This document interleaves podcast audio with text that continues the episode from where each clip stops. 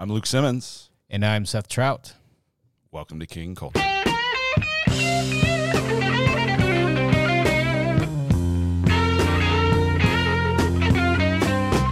All right, Seth. Well, Merry Christmas, brother. Merry Christmas, Luke. It's you good know, to be here. I can't really uh, do a Christmas thing without thinking about uh, whatever episode it was back in the day. I can't remember. Keeping Christ in Christmas. Is that what we call it? I just remember you talk about keeping me in Christmas, Merry Christmas. Every time I think of it, I laugh. And so it's uh, good to be doing another episode related to Christmas and the incarnation. yeah, it's always good for us to remember the tone that Christmas creates, right? That if God moves towards us in the person of Jesus and we're fussy about stuff, we got to kind of rethink our approach. Sure. Like you think about like the, what the incarnation is, that is the highest one, the holiest one, taking on this vulnerable form of humanity, the form of a servant. And it just kind of it really confronts our fussiness about uh, the way that people observe or don't observe Christmas, you know. And so, so I think it's worth being confronted by the Christmas story Mm. uh, more than it is even confronting other people about the Christmas story. Yeah, I mean, it just seems like, uh, you know, w- there's so many other things that are bombarding us in terms of our attention and our affection and the traditions and the family, but it really is supposed to be a time when um, at least there's a sense of comfort, right? I think of even the announcements on Christmas good news of great joy for all the people. Um, and of course, it's hard and, and there's challenges and there's, you know, memories and there's things that make it difficult. But yeah, that, that disposition of Christmas should be one of, uh, oh man, this is this is sweet. Yeah, I think it's uh, interesting how like cr- the Christmas story has become so familiar to us that we lose sight of how just radical it is. Yeah, Like I think if you're not a Christian and you hear about God becoming a human, even now, if you're not a Christian, you still have like a category for that. Oh, that's what the Christians think, or those people think that. Like it's a, it, there's a category of it's plausible that people would think that because people have thought that for a long time. sure. But the idea of God taking on flesh in the first century was brand new. It was unfamiliar territory. Uh, those were psychos who thought that the one without a body could take on a body. That that the eternal, boundless, outside of time, divine God could become bounded, limited, localized in a body, be present in history. The one outside of history is coming into history. And so Yeah, I mean that'd be scandalous. Hard to even imagine. If you could imagine it, you would only imagine it negatively. Yeah, it would be nonsensical. It it'd be like saying there's a there's a uh, a square circle, right. you know, or or a blue green. Like it just feels like a contradiction in terms, and so it's worth Well, and and I would think especially for the Jews, right? Especially for the Jews. for the people who are going like, "There's one God, and He is uh, so holy. We're gonna not really even ever say His name, write His name. There's a kind of reverence here, and it's so far awayness that like for God to actually become a, a person, like wow, what? yeah, yeah, maybe for the Greeks there was at least a little plausibility because they didn't have like a monotheistic God outside of time, transcendent being. They had all these kind of messy god men, Hercules type figures who Sure. were like, but they're more like divi- divinized humans than they were humanized divine Yeah, types. yeah, sure. and so it's just worth considering like the the absolute wackiness of the christmas story uh, that god takes on flesh especially in contrast with what god's people the people to whom christ first came were expecting Yeah. it was not at all what you were expecting and if you think about like how disappointing life can be most time disappointment comes from expectations like you want something and then what you want not even just wanting but expecting something to happen that doesn't happen it's very disappointing and so i have a degree of empathy for uh, the jewish people especially in the first century who were like excuse me what Right. Well, and you kind of think like, okay, let me just try to stretch my plausibility structures and go, maybe God could show up, but he'd probably show up as a man, yeah right? the idea that he's going to show up as a baby. As a prince or a conqueror or Yeah, like what? Yeah. And so there's really three big things that the Jews are expecting to happen. If you think about like so kind of back up a little bit. So the last book of the Old Testament is written, then there's this period that has been called the 400 years of silence. Right? This is the period that a lot of uh, like there's this, these books that are in Roman Catholic Bibles called the Apocrypha. A lot of those books uh, describe some of that intertestamental period, like the time between the Old and the New Testaments. Uh, you get the Maccabees in there, the story of Hanukkah happens in there, uh, et cetera, et cetera. But the, the books themselves talk about how there's no prophet God hasn't spoken to us. And so, one of the reasons I think uh, the Apocrypha doesn't belong in the Bible is because the way the Apocrypha talks about itself is not as though there are prophets and this is God's word, but it's just history. So, I think the Apocrypha is useful history, but it's not scripture, which is actually what they thought in the first, second, third century. It wasn't until Jerome put it in the Vulgate in the fourth century that it got included in the Roman Catholic Bible anyway. So, but but you think about this 400 years of silence and this developing expectation throughout the Old Testament that there's going to be a Messiah who will come, there's going to be a covenant keeper who comes, and there are really three, uh, uh, kind of like three big things that the Jews were expecting that led to disappointment when Yeah. Jesus came. Right. the The first one is like the you think about Psalm one uh, and Psalm two, the way those things function together. These two things together really help us see uh, and shape the the expectations. That Psalm two was seen as this like prophetic look at the king who would be enthroned. It's a coronation Yeah. psalm uh, that he would break the nations with a with the rod of iron and rule them. That there would be like one this powerful political leader who would liberate God's oppressed people and overthrow the regime and establish uh, a, a king, a political power on earth. And so there's like a political expectation that comes. That doesn't happen. Right.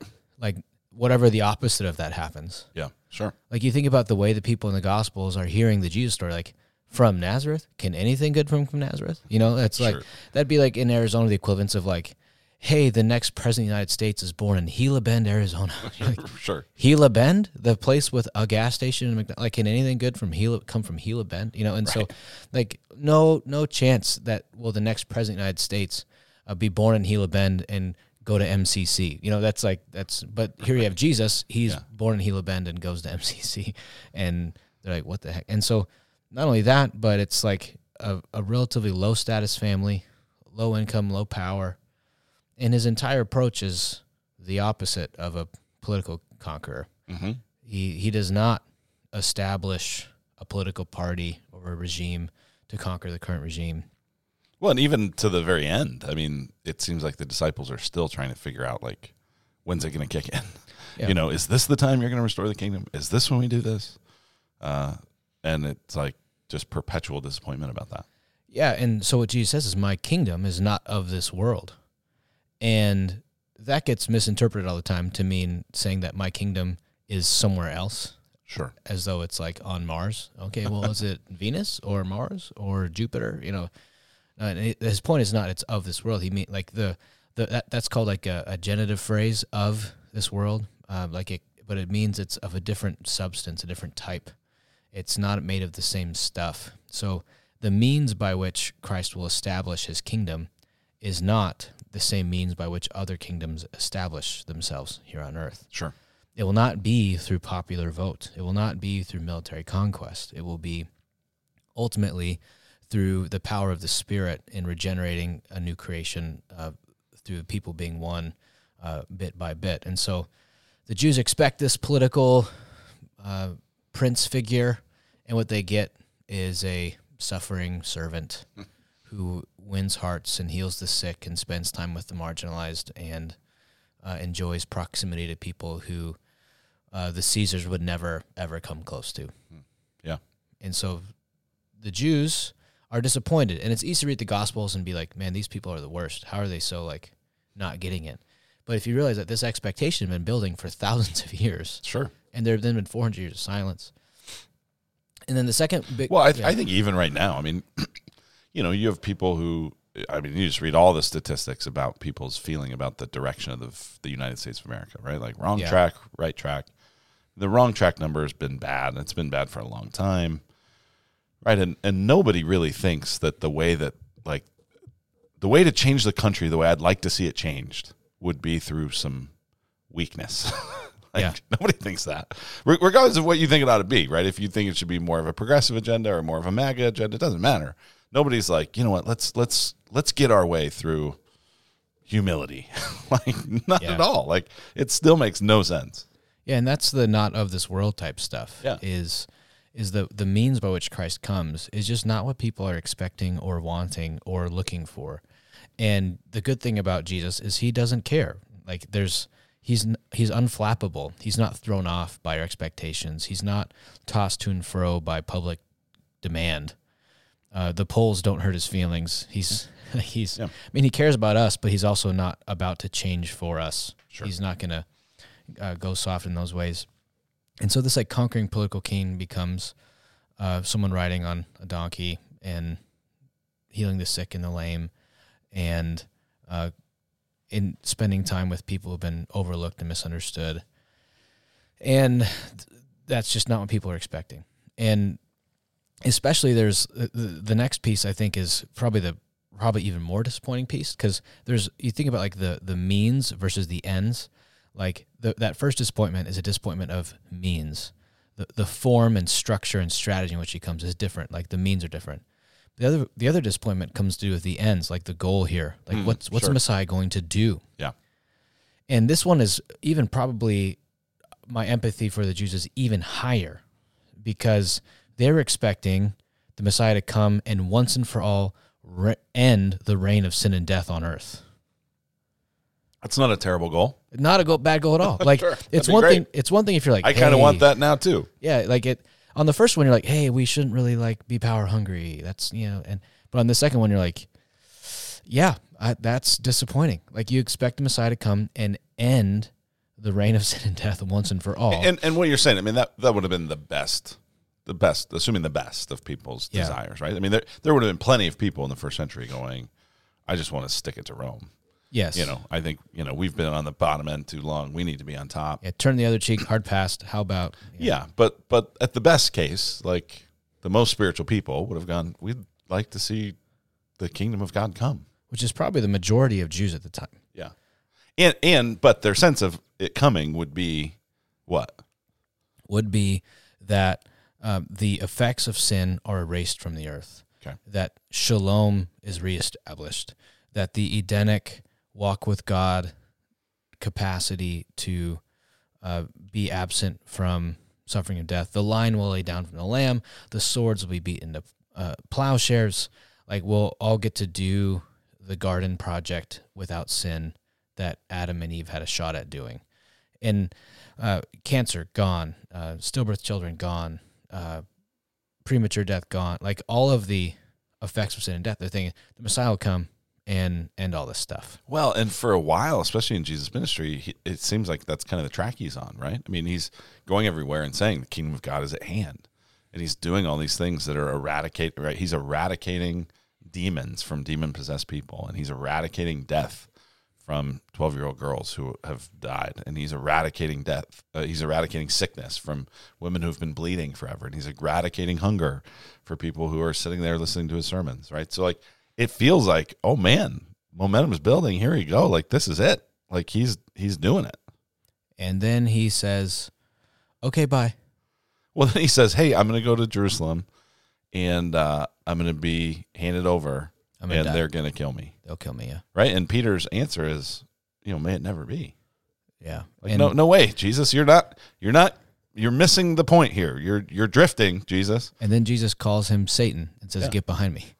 Yeah. So I mean, that, it gives you, like you're saying, a, a little more sympathy for Peter's perspective. Like it's not just like, "Hey, man, Peter's always being an idiot." It's like, wait a minute. Like I thought this was headed in a direction, and it seems like you're changing it. Yeah, if you imagine never having read the New Testament and then you read the Old Testament and then you read the Gospel for the first time and you see Peter, you're like, you're probably thinking and feeling like Peter. Hmm, yeah. Let's get the swords. Let's get these Romans out of here. Uh, we're gonna die. Yeah, no thanks. The Messiah's here. We're gonna kill all our enemies. Sure. Um, and that piece of that, what happens is instead of uh, bringing about the end of one kingdom and the beginning of another, he facilitates what theologians call like the overlap of the ages. That the kingdom of God is at hand, it is inaugurated, uh, and the kingdom of sin and death still goes on. And so, if you instead of thinking about like two circles that just have uh, a point of connection, it's two. It's a Venn diagram situation. Yeah. That the reign of sin overlaps with the reign of Christ in the kingdom, and we're in this really mixed bag reality where we have a foretaste of the coming kingdom. The Spirit is at work and alive, working in response to our prayers, building the church. The gates of hell will prevent it. Uh, there's a sense in which Satan is bound. We're plundering the household, uh, plundering his household. Uh, Christ talks about binding the strong man. Plundering his house. So there is a sense in which death has been defeated in the incarnation and death of Jesus, but there's still the last enemy to be overthrown, which is death itself, which will happen the second coming of Jesus. And what's your best explanation for the rationale? Like why? I mean, obviously God owes us no answer. He can do what he wants.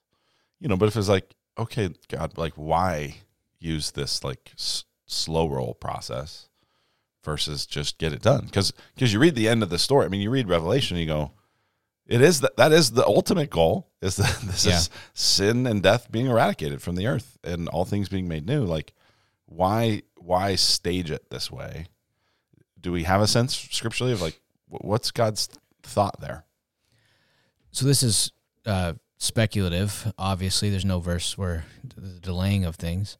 Uh, one of my like my teaching pastor when I was in uh, college, he would say that God is in the work of uh, populating His kingdom, like that. If he he has a goal for how many people he wants in His kingdom, and so that requires ongoing procreation over the centuries before God can fill the whole earth with his with his faithful image bearers, right? And so his argument was that because uh, the father is going to give the bride to the son at the end of history, he's working on that being a full big gift, Hmm. and he's still populating the kingdom. That's number one. Number two, this is more an aesthetic thing. Is it like you watch shows on Netflix or Apple or Amazon, and it's like if the whole season releases and you could watch episode one and then skip to episode 10 and watch it.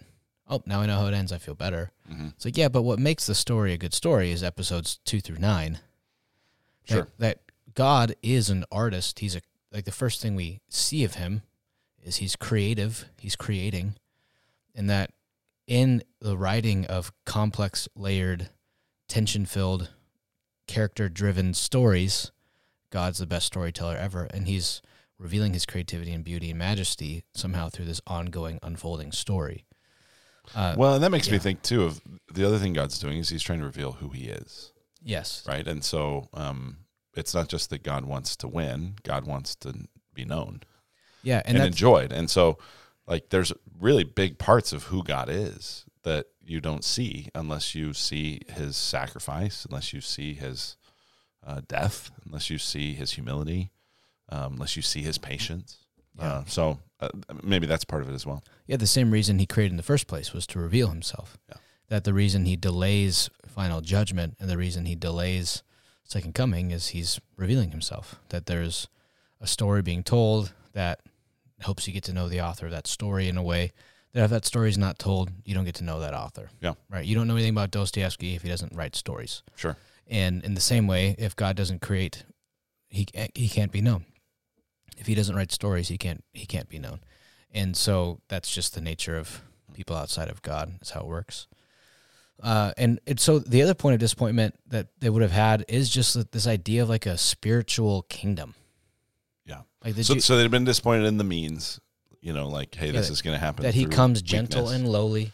They'd be disappointed in the goal, right? That it's not going to just eradicate it once for all, but we're going to live in this overlap. And and that and then they'd be disappointed in what was it? Did you say? I'm gonna call it the spirituality. Okay. the spirituality of this is like Jews were very historically this worldly oriented people Mm-hmm. and this Holy Spirit would come upon people in the Old Testament to equip them to lead.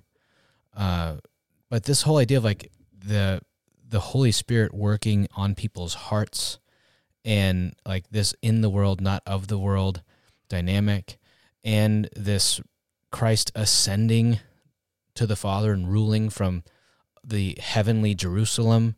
Like all of this is kind of like wild to the well, and even the kind of like Jesus, the fulfillment of the law, yeah, right? So like we now don't have to live under the Old Testament Mosaic law, which right in the Jewish understanding would have been like, well, the only way you would know what your heart is is how you do your laws. yeah, And Jesus goes, no, I fulfilled that, and so yeah. It's a great love picture. love one another. It's like, wait a minute, that's way less tangibly visible in some ways than like, well, how far did you walk on Saturday? Absolutely, yeah. And you think about some of like the more minute laws, like don't um, sow two types of seed in the same field, or don't make a fabric with two types of uh, ingredients on it. And you think like, what the heck was the point of that stuff? But like the, the Jews understood that as like totally reasonable uh, control of a people who are trying to be light to the nations, that they would be distinct. And part of it was like the laws were meant to form the people into their sense of identity. And so the reason you don't have two fabrics woven together in the same uh, garment uh, is because that's meant to be a picture of the Jews don't intermingle with the Canaanites. Yeah. We don't marry foreign women, not because we're xenophobic, but because foreign women worship Baal and we're trying to not worship Right? And so, so like the, these laws that were meant to set them apart as distinct people, uh, Christ comes and says, "All right, that's no longer what makes you distinct people. What makes you distinct people is the power and presence of the Holy Spirit in your life." And they're like, well, how do you measure and test that? Sure. Like you Yep. can't, you can see. I don't uh, do two seeds in the same field. Yeah. I can see that. Sure. I can check the box on faithful, not faithful. But how do I see? And so it's the evidence is uh, that you are characterized by the power and presence of the Holy Spirit, and it's uh, conformity to the way of Jesus. And so it ends up being like this less tangible, less earthy, more spiritual reality.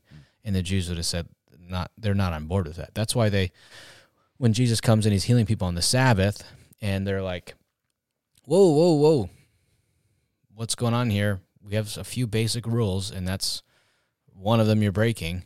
And Jesus says the law was not made for man. Hmm. I mean, the man was not made for the law, but the law for man. Yeah. And th- that's like wildly backwards to how the Jews are thinking about. It. Like, no, the laws were made like we were made to obey these so that people can know who we are compared to other people. And so Jesus is already kind of fudging the boundaries there. And so the spirituality of those things Hmm. would have been wild.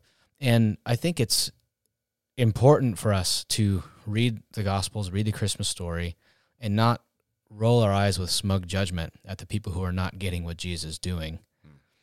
Uh, because I, I think if you really are empathetic to where they've been being formed for a while, you're like, ooh, that's a that's not what they're expecting. And Christ is here to surprise people. Yeah. And so I think even as we celebrate and practice Christmas, the shocking nature of it, like the wildness of God takes on flesh, it's not like 2,000 years ago people were just knuckle draggers and believed anything that happened. Like they also were like, yeah, nope, God did not take on flesh. This is weird.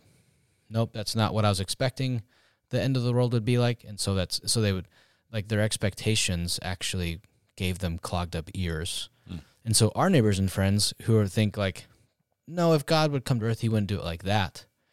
We can say, yeah, you know who else thought that? All the Jews, Sure.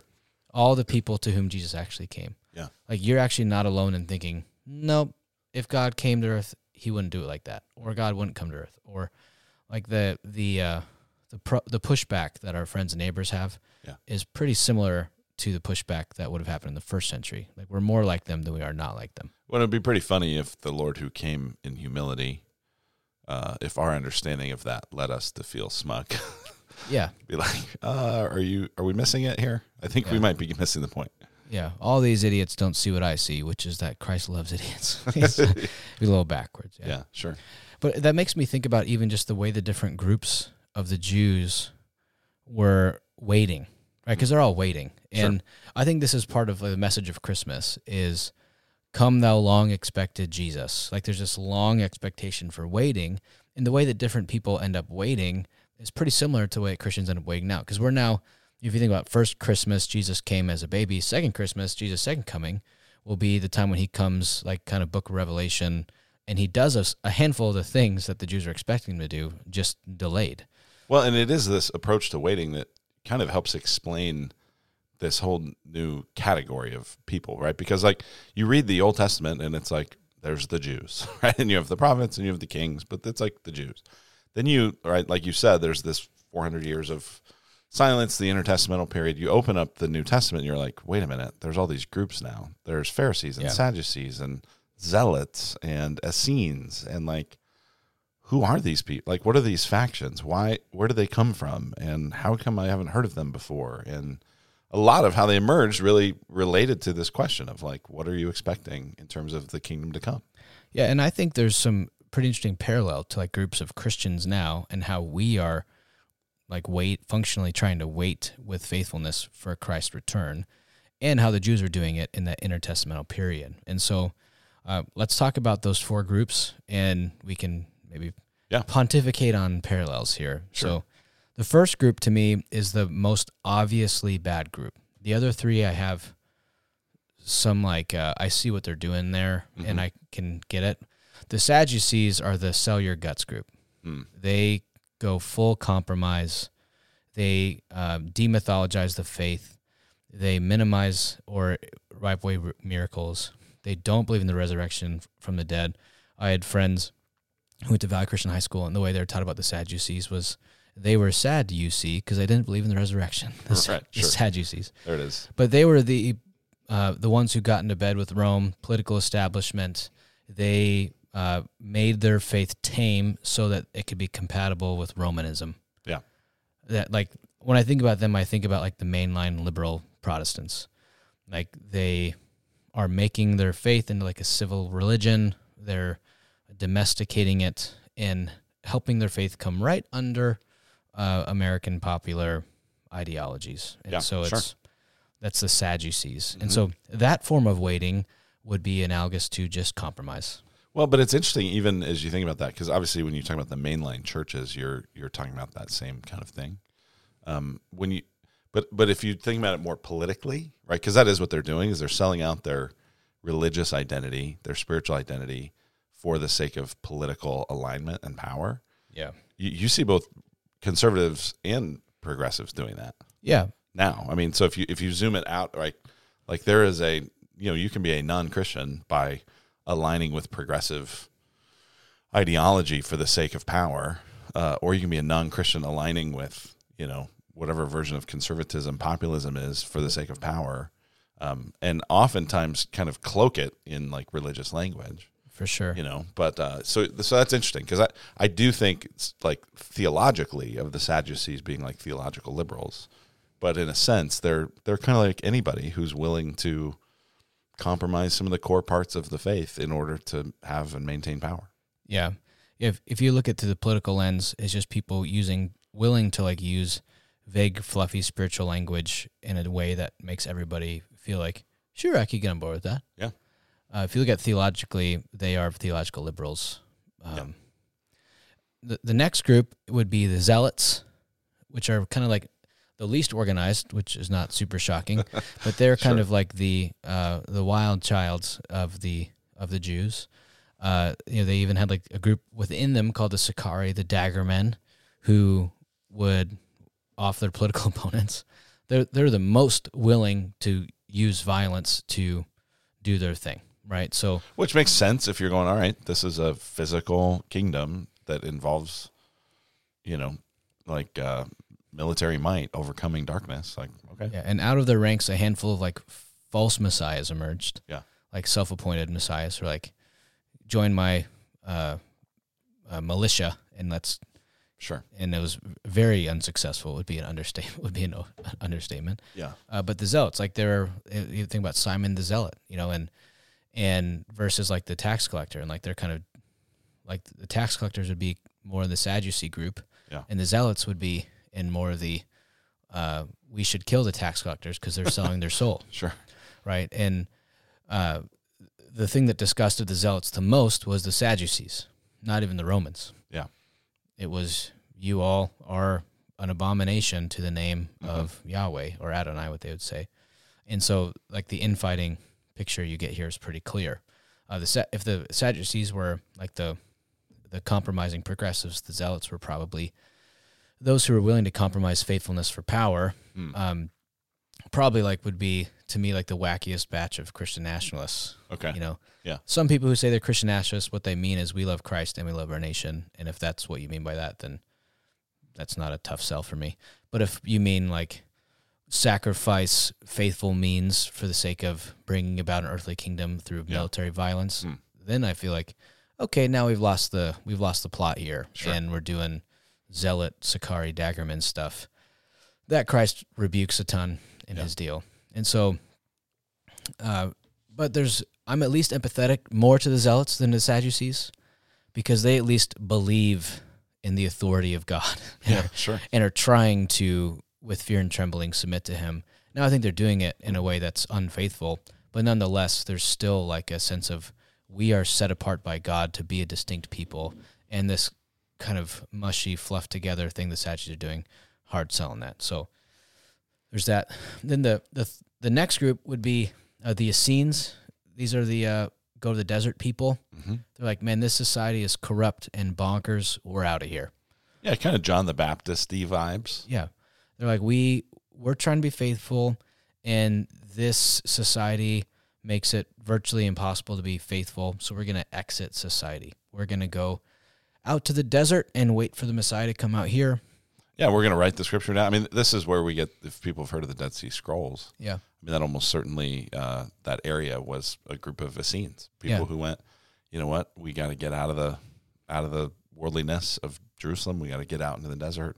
We're going to copy scripture. We're going to record this. Right. And, and, uh, yeah, praise God for that. Yeah, and and so the next the group the fourth group the Pharisees these we'll talk about them next obviously but the Pharisees were staying in Jerusalem and the Essenes saw even that like if you're going to stay there maybe you don't care about holiness enough. Like they were so preoccupied with holiness that they like and they took separateness uh, not as a moral category but uh, as like almost like a necessary physical category. Like we must literally separate ourselves and go over there instead of being over here. And so they they go to the desert and they care about the scriptures and they write the scriptures like in, in modern terms like some of the anabaptists would be similar to this or even like the instinct that a lot of christians have to go like san francisco's tough i'm out see you in queen creek arizona you know that's sure. that's an Essene instinct. You know, I don't want to raise my kids in that environment. I want to raise my kids in this environment. And at some point, I know some folks who are like, Queen Creek is too blue. I gotta have to go to Boise, Iowa. You know, so so there's or see so that that's an Essene instinct. This is the uh, we in the name of protecting and preserving the next generation. Yeah. we will leave this um, hostile area if we're able to. And so the Essenes uh, step out. And so, to some degree, if the goal of the Jewish people was to be a light to the nations, that requires some proximity to the nations to be seen as a light, to be seen as a distinct people. And so, that's where I think some of that um, could go wrong. But the Essenes were not, uh, like, I have a hard time labeling the Essenes as like not great. hmm Like, uh, they're pretty. They're trying to love the Lord. Mhm. And that fourth group, the Pharisees, who get a really bad rap in the New Testament in particular, uh, the reason that they get a bad rap is because they're not totally getting what Jesus is doing. Mhm. And they see him as, like the, the Pharisees went the way of holiness, not by doubling down on distant separation, but by doubling down on strict observance of the law. Yeah. That the Lord has given us this law, we will obey it in detail, all the way, without exception. And so they are adding to the laws to kind of create buffer room around obedience to the laws. It'd be like if someone saw the speed limit was 45 miles an hour and they said, you know what, to be safe, I'm going to drive 35 miles an hour. Mhm. Like, uh, I'm so nervous about going 46 miles an hour that I'm not going 45, I'm going 35. Yeah. And Yeah, this was when I was in college. Uh, you know, we would you know be leaving for a game. I played for the Fighting Illini, and, and there was a Illini time, and a Illini time. You know, if we if we were leaving at eight, a Illini time was seven fifty. You know, ten minutes early, and it got ridiculous. I mean, it got to the point where eventually, if like I come down to the lobby at like seven thirty three, I'd be like the last guy there, and they'd be like. Why are you late? And I'm like, I'm 27 minutes early. What do you? Right, and then we'd go to the ballpark and just sit there for a half hour. I'd be like, this is your stupid Illini time, you know. yeah, But it's like it just gets earlier and earlier. And yet, on the other hand, like I mean, gosh, like like you said, they get a bad rap, but uh, I don't know. It seems like these are folks trying to take God really seriously and do what he wants. Like, um, don't we need more of that? And frankly, if I had to pick which of these four groups to be a part of going back, I'd probably pick to be a Pharisee. Yeah. So I'm like they're trying to be a light in the midst of the city, carefully observing God's law, and like the the main con, like, con, like criticism I'd have of them is they're not doing a great job folding people into the people of God. They're not Sure. really evangelistic. They're not really inviting like the people to flock to the temple. Well, it- well, it maybe starts being about God, but it becomes eventually being about you, Yeah, right? Because it is about how well you're doing and how you compare to other people. And, you know, thank you, Lord, that I'm not like those people. And that instinct that develops is, is where it starts to get ugly. And, and I think th- that's the danger of, you know, anybody who starts off really intending well to follow the Lord as you can, you know, you can drift toward that Pharisee uh, legalistic spirit. It's you know Larry Osborne has this really good book called The Accidental Pharisees or Accidental Pharisee, and his point is he, he says you know becoming a Pharisee is like eating dinner at Denny's. Uh, Nobody means to, you just end up there. yeah. and like no one try no one wants to become legalistic no one wants to be come you know just suck the joy out of everything and miss the point um, but you if you're not careful you just drift there Yeah, and what usually begins is like honor the Lord, raise my children faithfully becomes this anybody who smells like sin has to stay away from me, which ends up creating like a smug disposition. Yeah. Like probably just like Illini time. What begun what begins as a we will not be late ever period becomes this who can get there the soonest thing, which is just a foolish waste of time. Yeah. And so well and then the guys would get on my case hey you're not you weren't here why are you late and it's like that's not the rule. i'm so early and yet you've already started judging me because that's just the nature of what happens is you you know you again you start to do it for the right reasons and then you start to do it to feel superior to other people Well, and that's why I think legalism is rarely a doctrinal position. Hmm. Almost, it, like I don't know any Christian churches that teach be a good person to go to heaven.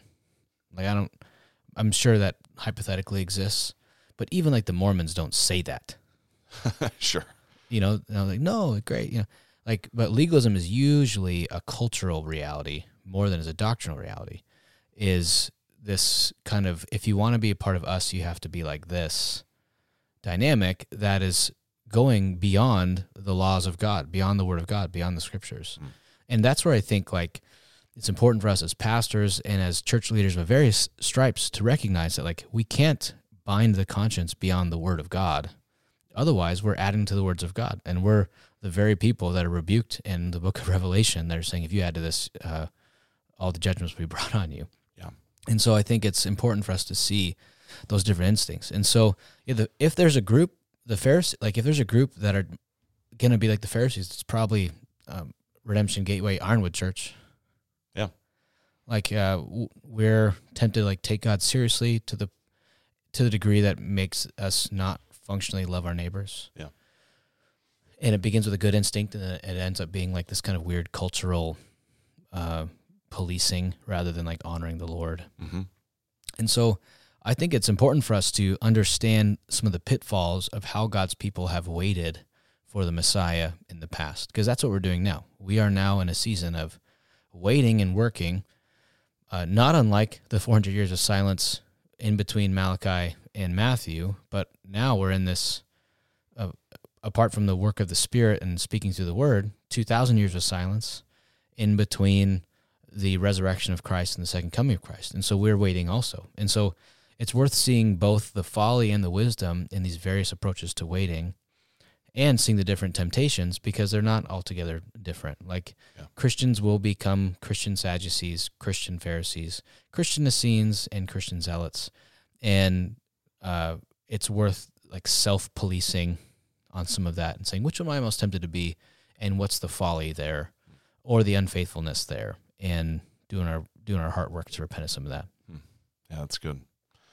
Yeah, I uh, I think that um, it's just really an interesting thing. I mean, you think this Advent, right? Advent is like we look back to the first coming in anticipation of the second coming. Essentially, what you're saying is let's look back at the first way that people waited, so that we can be more faithful as we wait now. Um, so I'm curious if if those are the kind of four uh, Like I don't think we're saying those are the four options. I think we're saying those are the four common ways people do it. Probably the four big buckets. Yeah. What would be a fifth way, or more of the way of Jesus?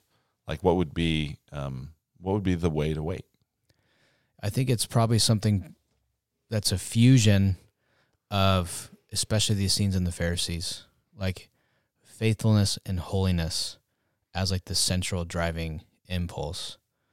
Um, but with the real walk with the limp evangelism that invites people with a degree that says you, anybody can get in on this. Like I think that the main pitfall of the Essenes was the lack of instinct for evangelism, and the that's kind of what made John the Baptist so weird. Is he's out there doing evangelism? Like, what's this guy doing? Announcing, like, telling people to repent and come to come to know the Lord. Like, that's it's worth writing down because this guy's not this guy's doing what nobody else was doing. Right. And so I think the John the Baptist as the Essene with evangelistic impulses and evangelistic fervor is probably looking similar to what we're trying to be as a people.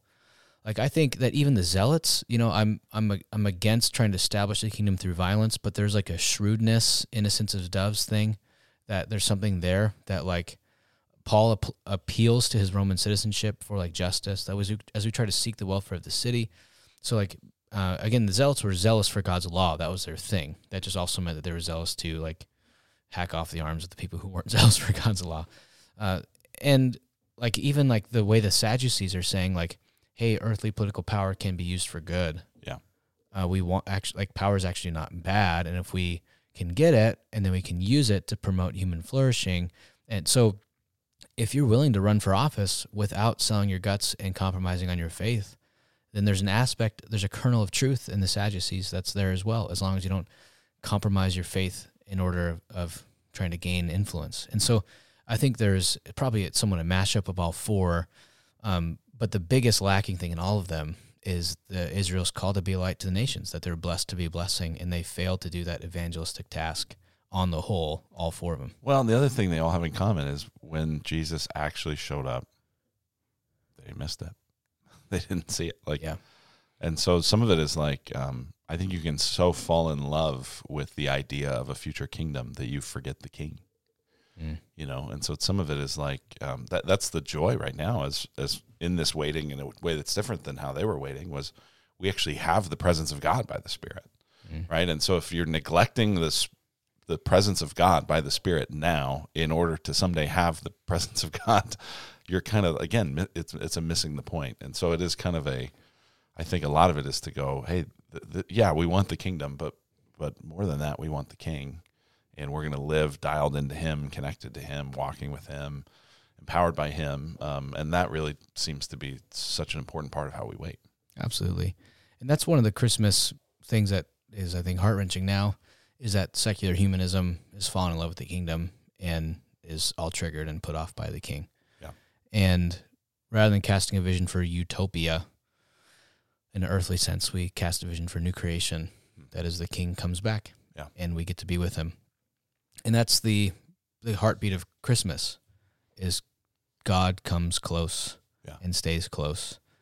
And there's an even greater way which he'll come close in the future, and we will walk with him in the garden like Adam did forever.